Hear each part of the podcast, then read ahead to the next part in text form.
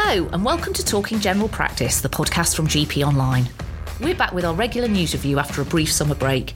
It's been a busy summer and there's been a lot going on in the world of general practice. You can catch up on all the news on our website, gponline.com. But coming up today, we're going to be talking about soaring energy costs and rising inflation and the impact these could have on GP practices. And we'll be looking at what new Prime Minister Liz Truss could mean for general practice and the NHS, and whether her new government could prevent a possible crisis in the NHS this winter. Finally, in our good news spot, we'll be looking at an initiative from a group of GP trainees that puts forward a blueprint for tackling the crisis in general practice. That's all to come on this episode of Talking General Practice. First up, the cost of living crisis is likely to have an impact on everyone in the UK, in particular the rising cost of energy. These rising costs are also set to hit businesses hard, and GP practices are no exception. GP Online has been looking at what this could mean for practices. Obviously, we have a new Prime Minister and Cabinet now, and as we record this, we are waiting to see what the plan is to tackle energy costs and what this could mean for businesses and the public sector. This could potentially go some way to addressing some of these problems, but even if bills are frozen, they're still significantly higher now than they were a year ago. Nick, what impact could rising energy costs have on GP practices? In fact, it's not just about the impact they could have, it's the impact they're already having on GP practices as well as the potential future cost increases. Research from the Federation of Small Businesses shows that among small businesses, and, and GP practices are likely largely to be in the same boat as these types of companies, two thirds are already paying more now than they were last year. And two in five say the bills they're paying have already doubled, tripled, or risen by even more. And from speaking to accountants who deal with GP practices, um, it looks like a practice of roughly average size with around 9,500, 10,000 patients was probably paying around £10,000 last year for their energy bills in the 2021 22 financial year. So if practices are already paying double that, we're talking hikes of 10 grand or more for many average sized practices already. And as things stand, potentially another doubling of costs again next year, according to some of these forecasts. You mentioned the accountants there, but accountants have also been sounding the alarm about the sustainability of practices giving rising costs across the board, not just energy. What have they been telling you? Yeah, so uh, as we discussed, energy costs are a major pressure on practice costs, but increasing cost pressure is by no means limited to that. And for, for one thing, every other type of business GP practices interact with will be affected by rising energy costs. So their prices will be going up to reflect that. So, soaring inflation also means other costs for all those businesses will be rising too. And for GP practices, the cost of cleaning, stationery, telephone systems will all go up. And the fees practices pay for legal advice or advice from accountants, for example, will be going up as well. And those businesses, cleaners, accountants, for example, can all raise their prices to cover the extra costs that they face. But for GP practices whose sole income is from the NHS and therefore effectively fixed, that's not something that they can do. So if they want to maintain profits or limit the reduction in profits, their only choice is to cut costs. Accountants are saying that this year their projections are showing that because of all the extra cost pressures, practices are facing huge reductions in profits, drops of up to a third in a single year. And, and these profits are, are literally the income that partners who run GP practices across the country are going to make this year. So these are primary care doctors who, along with the rest of the profession, are working harder than ever, managing unprecedented demand with a workforce that's dwindling, as we've talked about, you know, often on the podcast. And, and now accountants are telling them they're looking at profits falling by a third this year unless they make major cuts. And for some, this is going to mean looking at taking on fewer locum doctors. So, actually, for locum doctors, that's potentially less work out there potentially also not replacing salaried GPs when they leave. And, and that all means more pressure on partners themselves. And as we've discussed before on the podcast, GP partners are already a rapidly disappearing species, falling much more quickly than the GP workforce as a whole. Unless the government steps in to really get a grip on, on this, um, that trend is probably only going to accelerate. Yeah, you mentioned recruitment freezes and things like that. But what are there any other things that practices might have to consider or weigh up as, as a result of sort of rising costs, falling profits? Yeah, so I mean, you know, as I mentioned, some practices may have to reduce staff. Um, and they can also look to drop services that aren't economical to deliver. We reported last month on the possibility that some practices could choose not to offer uh, COVID jabs, for example, in part because of the reduced fees that are on offer uh, per jab for the current booster campaign compared with previous phases of the um, vaccine rollout. And ultimately, for some practices, it may mean handing back their contracts if, uh, if, if the numbers just don't add up. H- having said all that, energy costs are certainly one of the biggest factors. Um, and the government is expected to announce measures to limit costs for households and businesses around the time we're recording this podcast. But if the measure announced is simply to freeze prices at their current levels, as we've discussed, for lots of practices, costs have already gone up. So this could just lock in a rise that practices are already struggling to afford. Yeah, I suppose the other side of this is that clearly rising energy costs, even like as you say, even if they're fixed now, they've already risen a lot, are going to have a huge impact on patients. And I guess there's a real worry that this could further push up demand for GP appointments financial worries will probably lead to a significant rise in mental health problems for a start. And I was reading an article in The Guardian last week by Michael Marmot, who, as I'm sure most listeners know, is one of the world's leading experts on the social determinants of health. You know, he was talking about the impact fuel poverty and cold homes can have.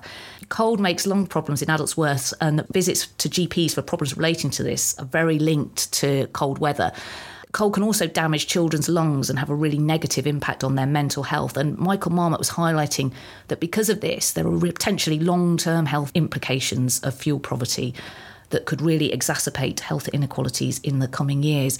So, from a health point of view, there's this side of the cost of living crisis to consider as well. Moving on, we now have a new Prime Minister, Cabinet, and a new Health and Social Care Secretary in Therese Coffey, who will also be taking on the role of Deputy Prime Minister. So, what will all this mean for the NHS and general practice?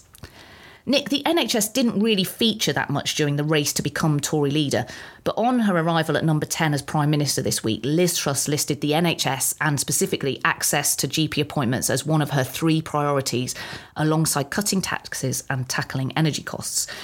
You've been looking at some of the things that Truss has said about the NHS during the campaign and before.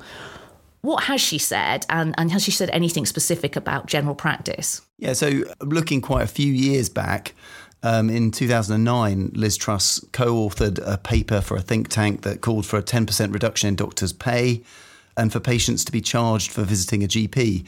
So Therese Coffey, who, as you mentioned, is the newly appointed Health and Social Care Secretary, has already ruled out charging for GP visits. So that one looks pretty unlikely to uh, materialise anytime soon.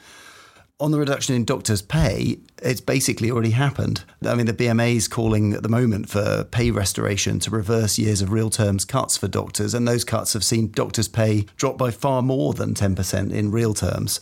So perhaps the dusty old policy paper gives a clue about the, the chances of pay being restored under a Liz Truss administration, but doctors will be hoping it doesn't.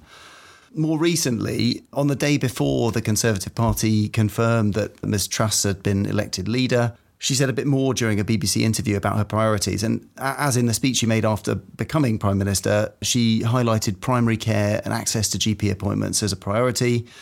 She said uh, her health and social care secretary would tackle this on the ground. I mean, it's, it's hard to know what that means exactly, but I think that the pessimistic interpretation could be that this kind of rhetoric suggests that an end may not be in sight for practices in terms of the constant public criticism over access that they've faced over the past year or two. And that's, you know, obviously criticism that's come despite the profession providing a record number of appointments in 2022.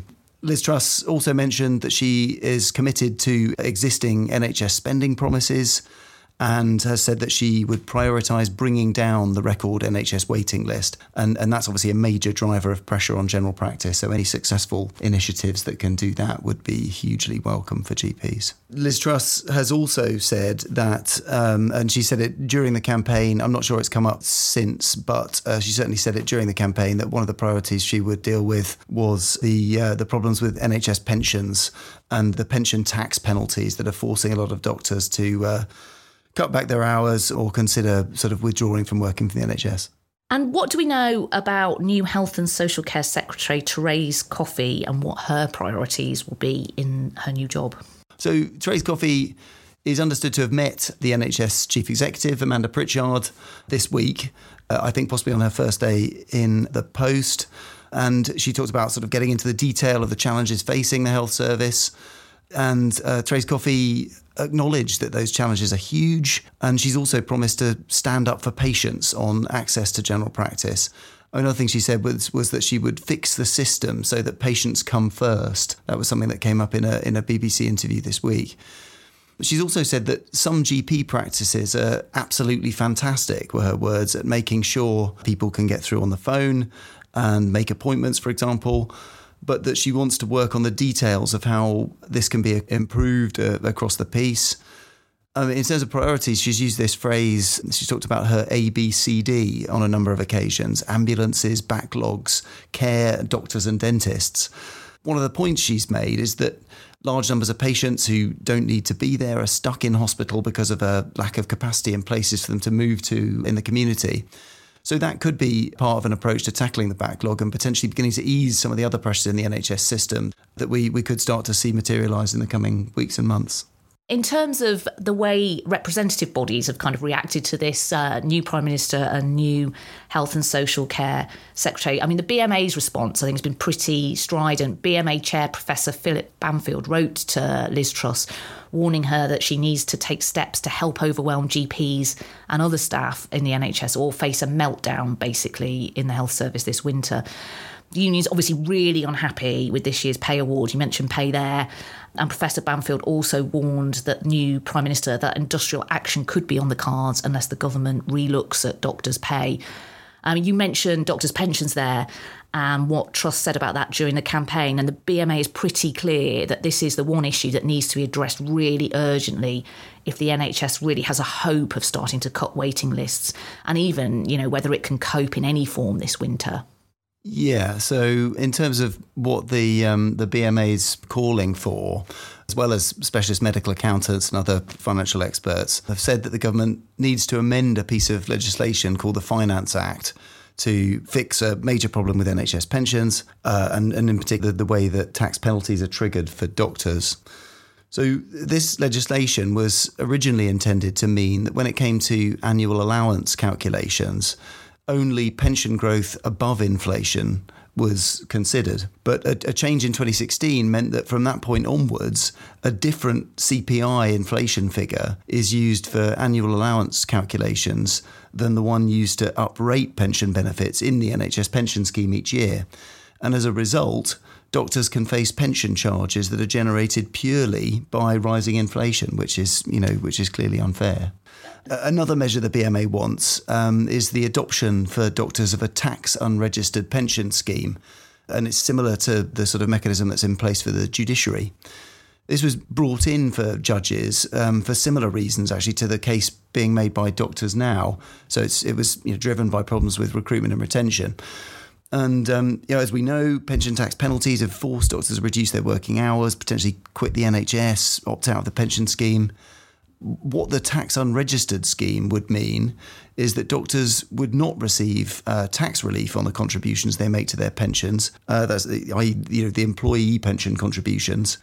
And then because of that fact, there'd be no tax relief on their pension contributions, and therefore they would no longer be subject to annual or lifetime allowance caps that can trigger the tax penalties that have caused the problems. Yeah, I mean, it all sounds quite complicated, but really they are quite simple steps that the government could take if they've got a, the will to address the pension problem. And clearly, that is like one of the quickest things they could potentially do to encourage doctors in secondary care to take on more shifts to help clear the backlog. To stop GPs cutting back hours because of these punitive tax charges. I mean, in terms of what other groups have sort of said to Therese Coffey when her appointment was announced, well, they're all pretty clear that recruitment and retention and funding really need to be top of the list. The RCGP said that general practice needs to be a key priority, obviously, as it would, but it said that the government really has to get to grips with the workforce crisis, and that means getting new doctors into the profession, but also ensuring GPs already working in the NHS stay working. We've had countless promises on this over the years, but here we are now, and latest figures show we're a massive 1,554 less full time equivalent, fully qualified GPs than we had in June 2017, which is a pretty appalling statistic, really. But obviously, you know, all of this has to be set against Liz Truss's other key objective, and this was the first one she mentioned on the steps of uh, number 10 Downing Street, which is to cut taxes. Uh, and clearly, cutting taxes means less money for public services. In her media round on her first day in the new job, Therese Coffey said that spending on the NHS would be, you know, maintained at planned levels from general taxation, despite plans to scrap the health and social care national insurance levy. But, you know, I'm not sure how those sums are going to stack up really. But even if there is still an increase in funding for the NHS, I think the general feeling is that without the staff to actually provide care, it all means very little. And we know that up until now, the government has been incredibly reluctant to commit to a proper workforce plan. So there's no doubt we're facing, I think, a really difficult winter ahead. And really, the new Prime Minister and Health and Social Care Secretary have very little time I think, to avert a potentially serious crisis. There's been some reports in um, papers over the last couple of days that we could see an announcement on the NHS next week. You talked earlier there about the whole idea of getting people out of hospital, and The Guardian reported that Therese Coffey is weighing up a plan to pay care homes to take patients who are fit to be discharged out of hospitals. Obviously, as the paper warns, that's going to depend on the Treasury being prepared to stump up the funding for that. You know, there are also reports in other papers I've seen that pensions will be addressed in that plan and that there might be some steps that could be taken to improve GP access, might include something around getting community pharmacy to take on more work. But I suspect these are all probably things that are still very much under consideration rather than concrete plans. So we'll have to wait and see what emerges. But clearly, something has to be done to help general practice this winter. The stats all show that GPs have been working exceptionally hard over the summer. And there's a real worry that things will only get exponentially worse on this front in the coming months. Yeah, I mean, in, in terms of those stats, we know that, you know, in 2022, general practice delivered 367 million appointments, including COVID jabs, which is a, a colossal record. And in the in the 12 months to July this year, the general practice actually delivered more than 200 million face to face appointments in that 12 month period. So that's a, a huge proportion of the uh, of the workload that's you know that's actually being delivered face to face, despite some of the criticisms that that practices have um, have faced around that. And this is obviously in the context of um, of the GP workforce going down while numbers of patients go up. And I think we, we've shown that uh, GPs per patient are down 2.2% over the uh, the past year. Yeah, it's a pretty difficult picture, I think. I mean, we carried a survey earlier in the summer which found that nine out of 10 GPs thought that their practice would struggle to cope this winter. You know, and their main concerns were around workload pressures and staff shortages, both of which we've talked about today. I only 1% of GPs in that poll said that they thought the NHS as a whole would be able to manage demand this winter. GPs highlighted that winter illnesses, which obviously always cause a problem every year, but that alongside the delivery of the COVID booster program of flu vaccines, which started this week, you know, GPs are really worried that this is going to put unsustainable pressure on practices. And quite a few of the respondents raised concerns about the impact this would have on patients we carried out the poll like quite early in the summer, and one of the things that was quite striking about it was lots of the GPs responding said that workload pressures were already so severe that it actually felt like winter in what should traditionally be a quieter part of the year. Lots of GPs said they were dreading that word came up loads, that they were dreading winter, and it was going to be a nightmare, and that it could be actually be really scary working in the NHS through that period. I think the other thing to mention that's kind of happened over the summer is NHS England put out its winter plan, and there was very little in that that would actually address GPs' worries about this winter. So I think there's real concern about how the NHS is going to cope across the winter months.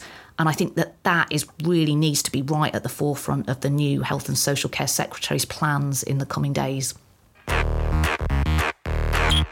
Well, that last bit about winter was quite worrying. So, we're going to try and finish off with our regular bit of good news. And this week, we've got a really positive story for you.